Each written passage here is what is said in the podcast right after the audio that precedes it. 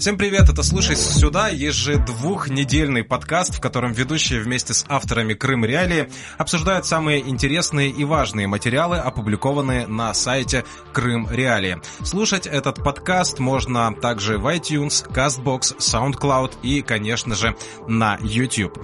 Мы любим и ждем фидбэк от вас везде, где только можно. Пишите нам свои впечатления от этого подкаста. Возможно, вы предложите нам темы для следующего разговора. Оставляйте комментарии комментарии на YouTube, если слушаете и смотрите подкаст именно на этой платформе. И не забудьте подписаться на канал, если этого еще не сделали. Меня зовут Сергей Макрушин, мой собеседник, журналист телепроекта «Крым Реалии» Александра Шевченко. В целях безопасности ее лица мы показать не можем, но зато поговорим вдоволь. Саша, привет. Привет. Итак, а, поговорим мы сейчас о материале, который а, вышел под заголовком «Россияне могут начать наступление наступления с любого участка границы. По сути, это разговор не новый, мы его продолжаем, потому что эту тему телепроект «Крым Реалии» продолжает исследовать. Исследует он ее уже не первый месяц. Это тема возможной а, дальнейшей эскалации а, вооруженной агрессии России против Украины в связи с нехваткой пресной воды в Крыму. А, итак, что нового произошло в этой теме? Почему вы продолжили исследовать вот, возможность эскалации этой агрессии?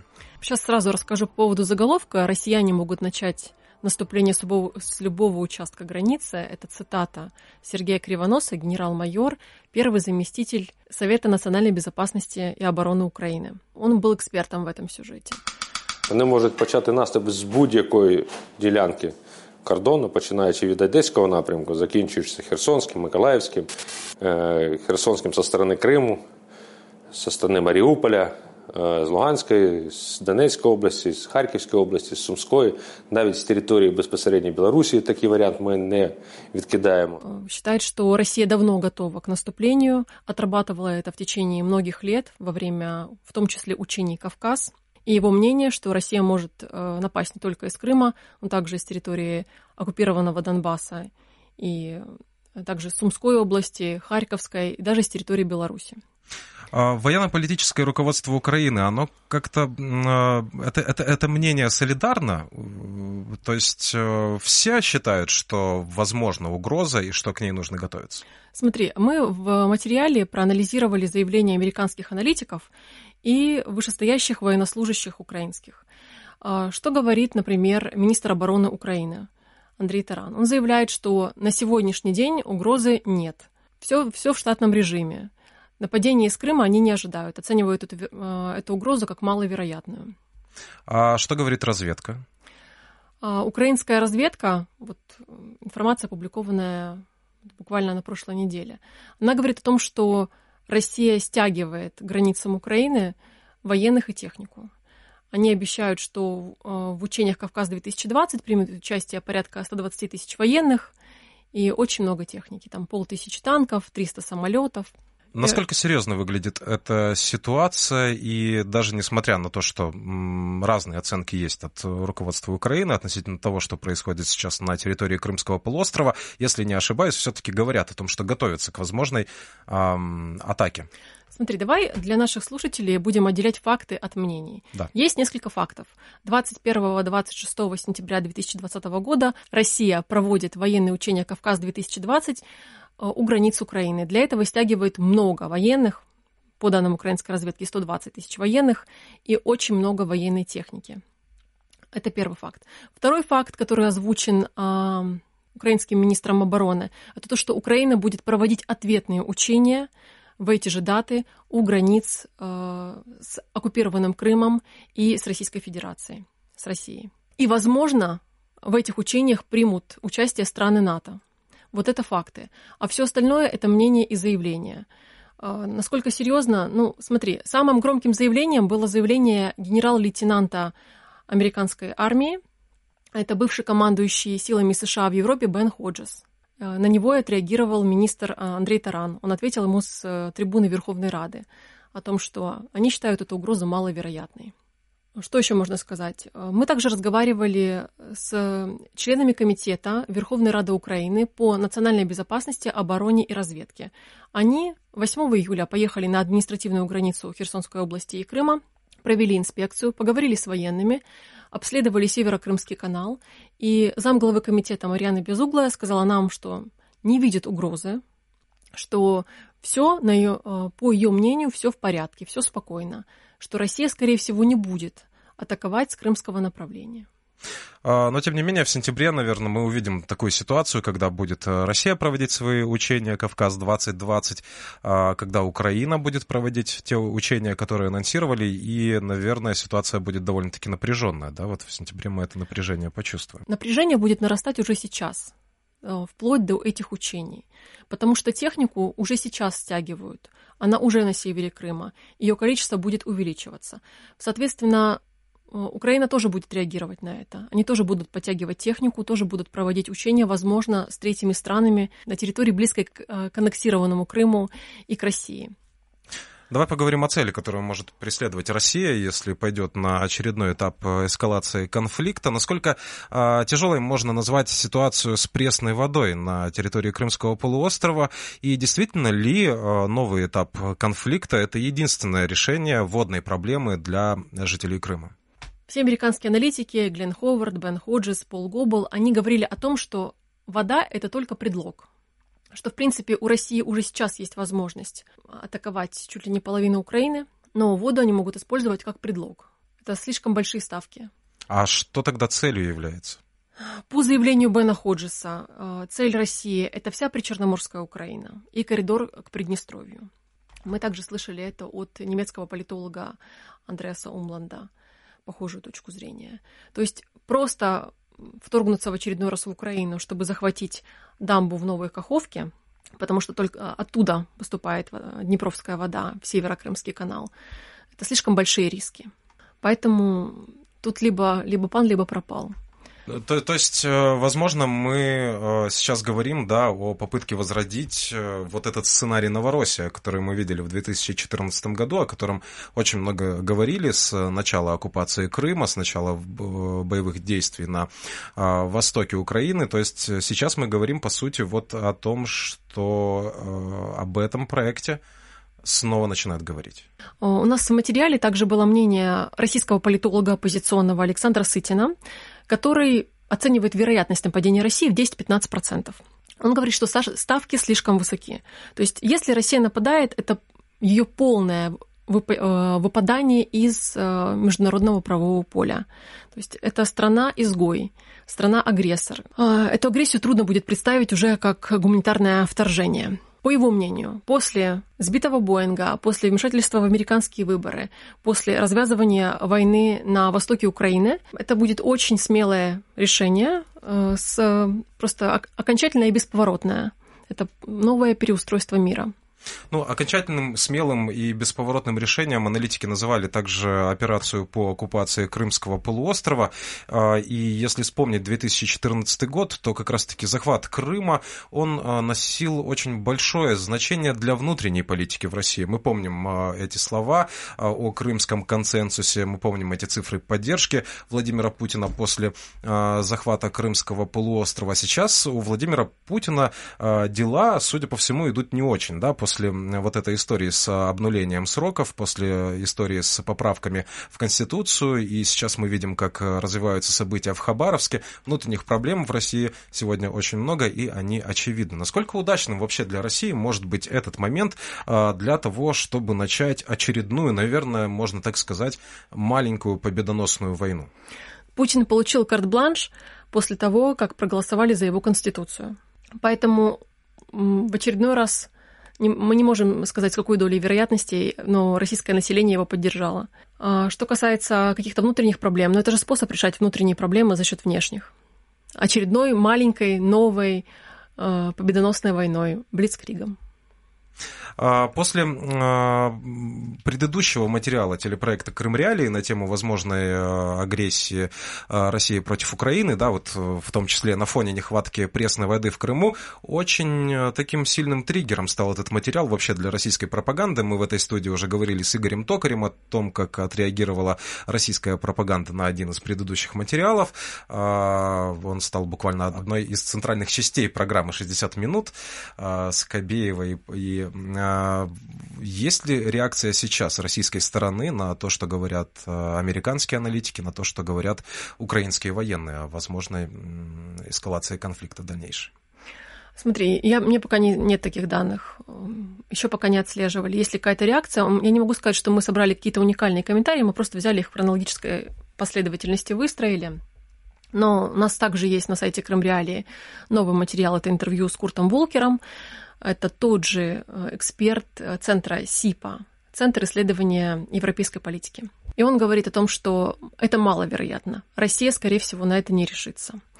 И, но в то же время у нас есть и среди украинских военных люди, которые считают, что наступление возможно. Это упомянутый нами ранее Сергей Кривонос, э, первый заместитель секретаря Совета национальной безопасности и обороны Украины. И это Алексей Нишпапа, командующий военно-морскими силами Украины. Человек, который не изменил украинской присяги и вышел из Севастополя, теперь работает в Одессе. Возвращаясь к разговору о воде в Крыму, мы уже говорили о том, что это может быть не главной причиной, по которой Кремль может решиться на новый этап войны а, против Украины, но тем не менее проблема-то в Крыму остается, проблема а, с водой в Крыму серьезная. А, в процессе подготовки материала, может быть, э, ты следила за тем, может быть, есть какие-то выводы относительно того, присутствует ли в российском, например, информационном пространстве вот вообще вся эта большая тема, нехватка воды в Крыму и возможные пути решения этой проблемы? У них нет в э, так называемой федеральной повестке темы воды для Крыма. Она есть в местной крымской повестке. Мы знаем, что они с 2014 года обещали и опреснять воду морскую, и построить водопровод с Кубани, хотя эксперты из Кубани говорят нам о том, что им самим не хватает воды. Они обещали также добывать воду из скважин. Мы знаем, чем это заканчивается. Они добывают воду, но у нее высокий уровень минерализации, она соленая и, собственно, опасная для употребления и в пищу, э, и для орошения полей – Какие они еще придумывали? Мы, мы даже, кстати, делали материал пару лет назад о том, что они собирались перерабатывать канализацию, да, использовать канализационные воды для орошения полей. Да, там, видишь, как двойная выгода. Там и удобрение, и полив. Но это технология, которая, ну, объективно, она в мире она существует. В мире, она существует в Израиле. Она существует в Израиле, но где Россия, где Израиль, давайте смотреть правде в глаза. Также в Израиле и и значит, воду из моря опресняют. Ну вот э, в, в Крыму решают эту, эту проблему временно, да, и пока по-своему. Я сейчас одну из последних новостей э, процитирую. Минобороны России перебросила подразделение материально-технического обеспечения в Крым, чтобы они соединили Симферополь с еще одним водохранилищем. Таким образом, на полуострове надеются избежать дефицита воды в крымской столице. Надежды властей на два водовода, которые запустили в конце июня, судя по всему, не оправдываются оправдываются. И вот говорится о том, что прибыли э, военные с подразделений материально-технического обеспечения Южного и Западного военных округов Минобороны России для перекачки воды из Тайганского водохранилища в Симферопольские сети э, по эти подразделения построят трубопровод протяженностью более 60 километров. Но это уже не первый трубопровод, который по Крыму Давай поговорим об этом. Российские военные, да, вот эти вот... Все видели диаметр этого трубы водопровода? 120, 120 миллиметров. миллиметров да, да. да. Что не так с этими трубами? Очень много жалоб, ну, во-первых, по, по, по поводу того, как они проложены, да, это просто выглядит поле, да, сверху него просто положена труба, безо всякой защиты. Можно врезаться бесплатно, получать да. воду. Да, да, можно Смотри, врезаться бесплатно, можно, можно врезаться автомобилем, потому что через дорогу она перетянута таким же образом, эта труба. Но а, насколько эффективно вообще такое решение проблем? Ну, мне кажется, это еще издевательство над местными жителями. Ты когда-нибудь был в Белогорске?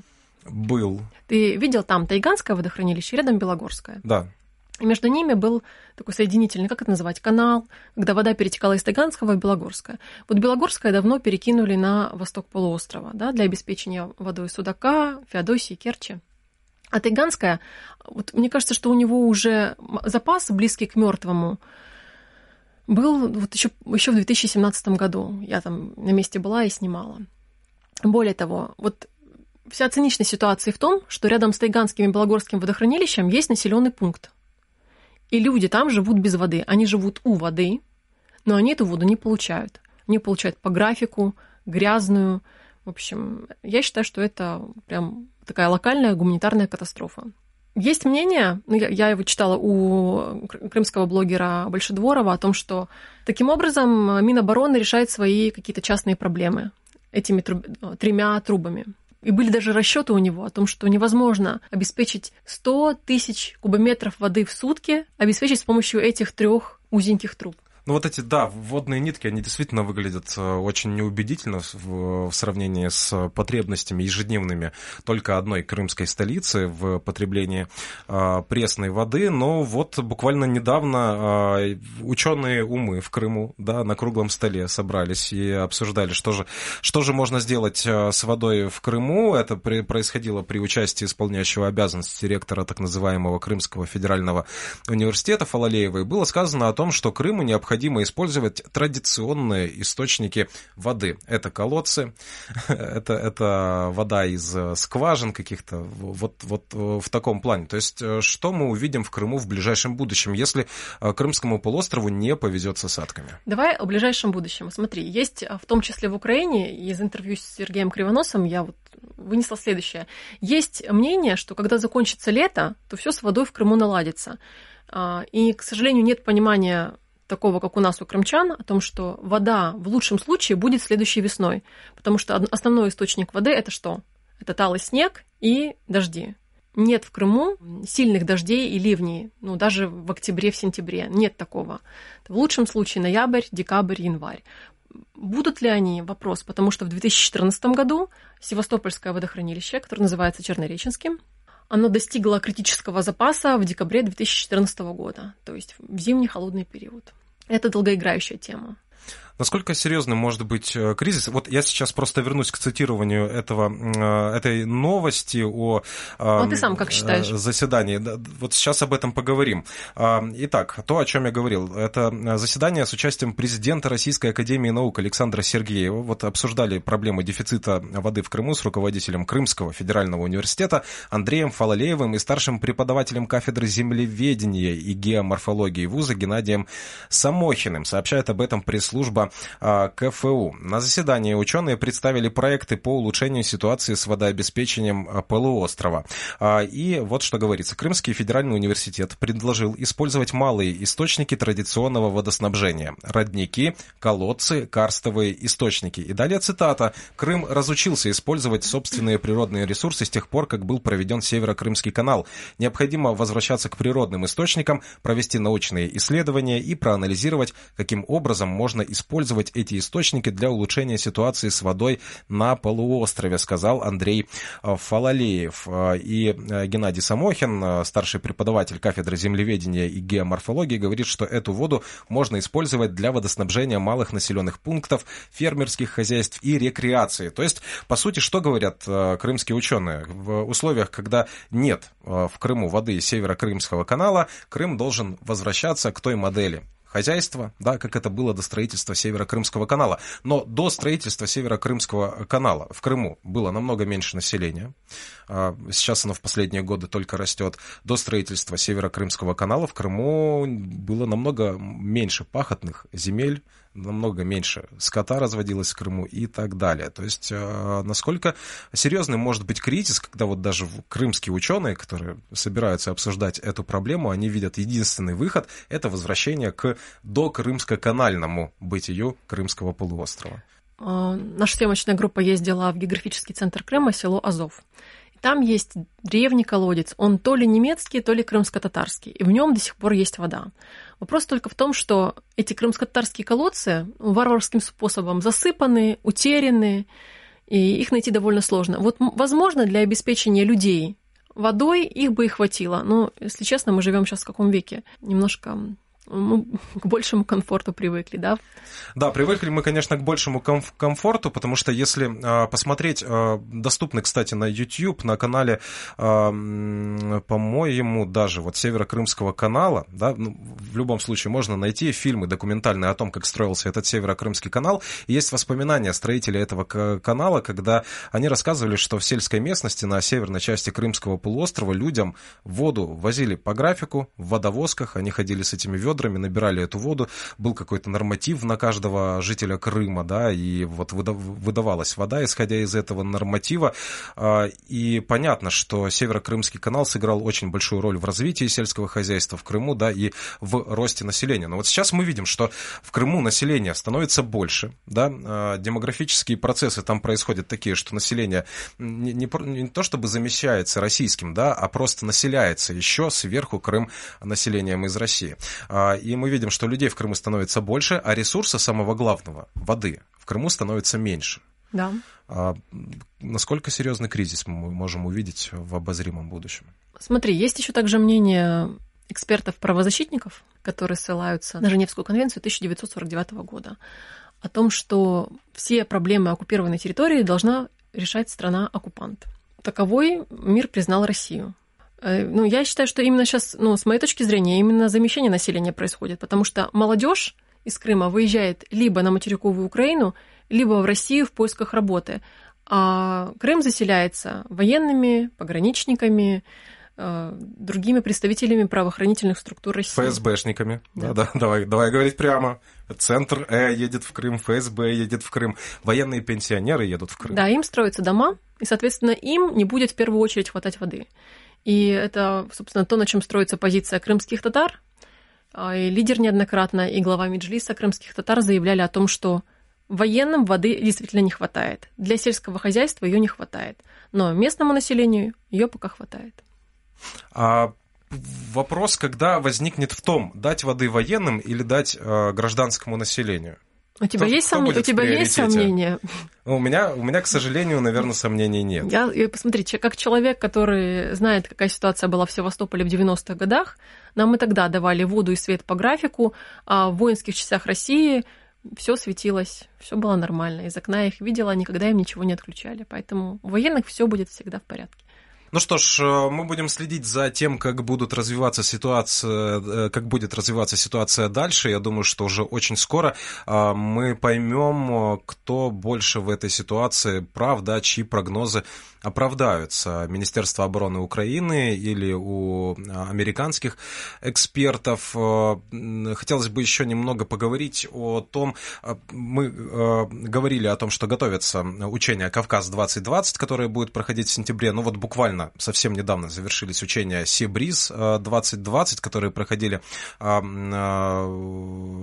совместно, да, украинским, украинскими вооруженными силами, силами Соединенных Штатов и стран-участниц блока НАТО. А, Украина уже анонсировала, что будут проводиться еще учения, вот как раз в тот момент, когда будет проводиться учение Кавказ-2020 в этих анонсированных Украиной учениях будут принимать участие зарубежные партнеры, которые помогают, наверное, удержать какой-то баланс да, в Причерноморском регионе? Мы сейчас это выясняем у стран НАТО, которые могли бы быть в этом заинтересованы. Это страны, которые граничат с Украиной, и те, у которых были и есть территориальные конфликты с Россией. Обязательно вам об этом расскажем. Ну что ж, благодарю за беседу. Напомню, что беседовали мы с журналистом телепроекта «Крым Реалии» Александрой Шевченко. Спасибо. Это был подкаст «Слушай сюда», ежедвухнедельный подкаст, в котором мы с авторами Крым Реалии обсуждаем самые интересные и актуальные материалы, опубликованные на сайте Крым Реалии. Слушать сюда вы можете на сайте Крым Реалии в iTunes, CastBox, Apple и Google Podcasts, SoundCloud. Также подпишитесь обязательно на канал подкасты Крым Реалии. Это был Сергей Макрушин. Увидимся и услышимся через две недели.